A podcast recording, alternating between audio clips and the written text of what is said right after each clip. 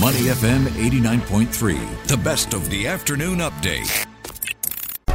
Money in the market on Money FM 89.3. Welcome to Money in the Market. I'm Hongbin Jeong. Since late October, U.S. stocks have rallied. The S&P 500 has surged roughly 10% and the Nasdaq up 13%. And that's as investors increase bets that the Federal Reserve's tightening cycle is over after signs of cooling inflation and job growth and a better than expected third quarter earnings season. But some experts say the recent rally that has lifted U.S. stocks and bonds is more of a year-end rebound than a turning point. So should investors continuously stay cautious on U.S. stocks.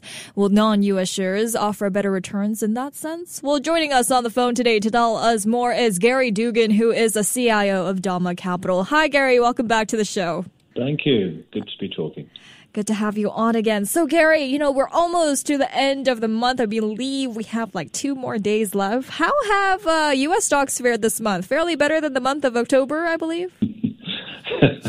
extraordinary, absolutely extraordinary. Yeah. I mean, you're told that volatility of the market is down, but the Mm-hmm. market has just gone up in a straight line. Yes, Yeah. it's been an extraordinary month. Okay. Speaking of volatility uh, as well, the VIX index, it seems to be have stabilized as well, right? It has, and to be honest, the way this is measured, the market is just going up or down. The mm-hmm. volatility is drops, and we've just had a uniformity through this month of almost every day being up, and you know, strong. Heavy flows of capital coming into the market, lots of retail investors topping mm-hmm. up on their equity holdings uh, through the month mm-hmm. in the hope that the Federal Reserve will be cutting interest rates early in 2024. Mm, okay, okay. Well, you know, it looks like Wall Street strategists are, you know, they are shifting to a more, let's say, they're expecting further gains for the S&P 500. And in fact, some are predicting even a 5,000 points in 2024.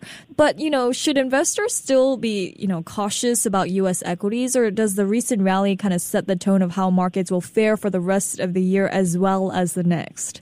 Yeah, I think people have got to be cautious. You don't ordinarily get a you know a seven to ten percent increase mm-hmm. in an equity market in a month. Right. I think people have just got too excited with the expectation the Fed will cut interest rates. The mm-hmm. only way the Fed can cut interest rates is that the U.S. economy has got to slow down. If it slows down, we expect analysts to be cutting corporate profit forecasts, and that's not good news for the equity market. Okay. Well, at the same time, in the wake of the recent market rally, you know, an assessment of the investment grade bond market revealed a return to hmm. pre pandemic yield levels. What does this signal? Well, you know, I think if, if you had to buy something this morning, I'd prefer to be buying a bond than an Okay. equity. And the, and the reason being is that I do think over time that the central banks will bring inflation under mm-hmm. control, and they have a target of, say, 2% in many mm-hmm. parts of the world. And if a bond is paying you 4 or 5%, that's a high real yield, which means that the spending power of your savings will be increasing because you're mm-hmm. earning more than the inflation rate.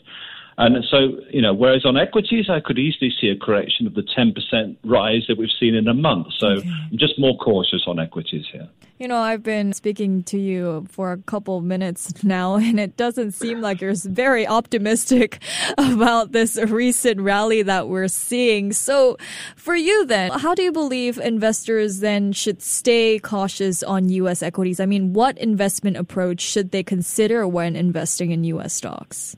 You've always got to be disciplined. And I mm-hmm. always say to people, I must say I struggle with this myself because you get emotional, right? Yeah. When the market's going up, it's easier to buy. When the market's falling, it's easier to sell. So mm. you've got to reverse that. Okay. When the market's going up and you should be taking your profits, when the mm. market falls too far, you should be buying. So all I'm saying is longer term equities is an important asset class in your portfolio. Mm-hmm. You should be topping up when the market is down, not up. So I'd just be very patient here. Keep the cash to one side. Mm. Indeed, even take some profits here and look for a better buying opportunity. Okay. Speaking of looking for better buying opportunities, I mean, despite the market rally over in the US, should investors seek opportunities in markets outside the US? Can they offer better returns? Oh, absolutely. And the valuations in other parts of the world are a fraction of what they are in the United States. So valuations like P multiples and dividend yields are showing that the market's expensive.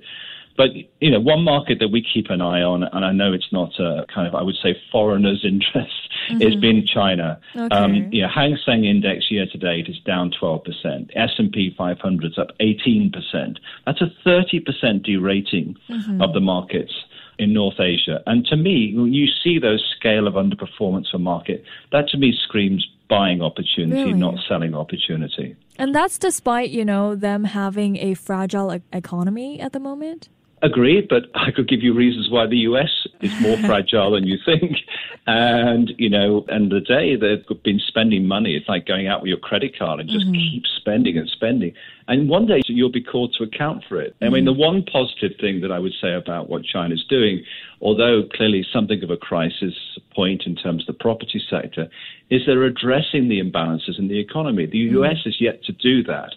So I think, again, you want to be buying markets that are down and you want to be buying markets where you see policymakers addressing fundamental structural problems. Mm-hmm. And today, you know, you can buy the Chinese broad markets on very low valuations.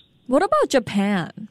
well, Japan has probably got the best story we've seen in 20 to 30 years. Yeah. We've finally got a corporate sector that's restructuring itself and consistently. So you could choose the companies, you could count them on one hand, mm-hmm. the companies that were delivering value to shareholders. And now we're seeing it's now a change of corporate culture I think will lead to better returns to investors and a higher valuation on the market. Mm. And I would, you know, I kind of hope that um, the market could be returning 15%, 15% to investors next year. Okay. Well, are investors currently then seeking out Asian equities rather than U.S. stocks in the current market conditions? I mean, what are some trends you're seeing amongst investors at the moment? Yeah, I think the US investment scene is dominated by tech. You can't really find those same, same excitement in other parts of the world, so I get it there. But on the broad markets, Asia in particular, Europe to some extent, offer better opportunities for upside surprises relative to current expectations on growth.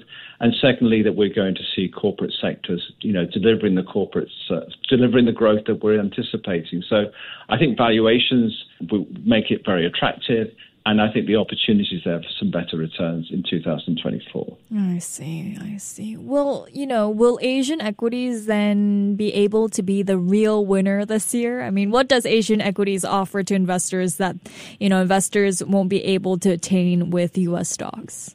Asia provides better balance, you know. So economies that have got trouble, it's been mm. addressed. That's where we would place China. Mm. If you look at Southeast Asia, Southeast Asia is well set. Particularly, I think one of the real generators of good returns in the next uh, 12 months will be this lower dollar. Mm-hmm. Because when you have a lower dollar, you have less inflation pressures in other parts of the world, and notably here in Asia. And secondly, you are going to see people focusing on countries delivering good growth. Mm. The developed world is delivering growth of 1.5%. The emerging world and the developed world in Asia is delivering 3 to 4%. percent mm hmm So investors will seek out that growth and they'll pay a higher multiple for it as we go through the next 12 months. So we would overweight a you know, more positive view of particularly of Asia for 2024. Okay, okay. Are there any specific sectors that investors can also seek opportunities as well? Well, I think some of the cyclical sectors may be just challenged because we're going to see lower growth in the mm-hmm. United States next year. So you focus on the tech sectors or you focus on domestic demand in those particular countries. So I would seek out the consumer, the broad consumer and service sectors. Mm. And I'd also have a little bit of, well, significant interest in back into real estate. Okay. You know, globally, I think we're fairly comfortable that mm. we've seen the peak in interest rates around the world, and those interest rates will fall. And, you know, Singapore REITs that have got beaten up, REITs mm. in other parts of Asia as well, or just property plays. There's still a huge building boom to take place. There's still good yields on many of these companies. And those are the kind of companies you should seek out in an environment where interest rates come down modestly through the year. I see. I see. Before we let you go here, how can then investors, you know, balance both U.S. equities and Asian mm. equities mm. in their portfolios for the best returns? How can they get the best of both worlds? If you follow normal indices, mm-hmm. typically your global equity exposure is something like 60% in the US mm. and 40% elsewhere. I'd reverse that. Okay. I think there's a much better opportunity that you put uh, the majority of your portfolio mm. into non US. And in the US, your exposure should still be largely into the tech industry. Okay. Well, thank you so much, Gary, for your time and your insights today. Not at all. Thank you. Thank you. We've been speaking with Gary Dugan, who is a CIO of Dalma Capital. I'm Hongbin Jeong, and this has been Money in the Market. Stay with Money FM 89.3. To listen to more great interviews, download our podcasts at awedio.sg or download the AWEDIO app. That's A W E D I O, AWEDIO at the App Store and Google Play.